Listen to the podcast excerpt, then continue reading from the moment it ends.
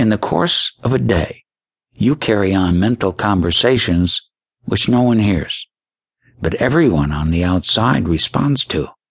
You may wonder why someone acts the way they do towards you, but they have to because of the words you are inwardly speaking.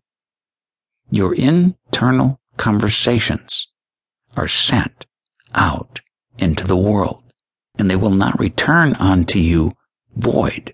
Rather, the world will respond in keeping with the word you sent out. You cannot think without the use of words, for words clothe thought. If you meet someone, you may think he looks remarkably well. It is a thought, being said without using audible words.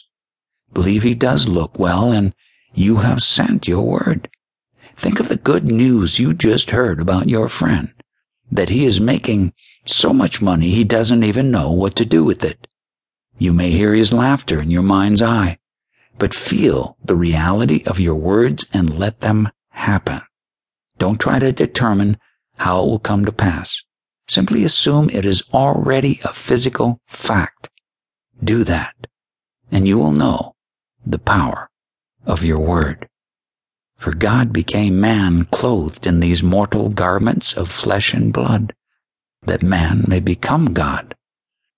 When you see a disturbance in your world, you may question why. But it appeared because you did not control your imagination.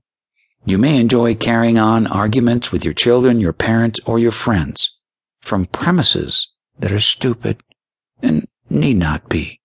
But if you know that all things must come to pass, why are you doing it?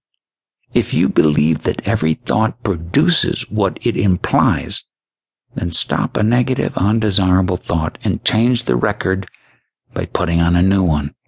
Then one day, this fundamental revelation of the unfolding of the Word within you will come to pass, and the sacred Word of God will unfold and cast you as the actor in the central role.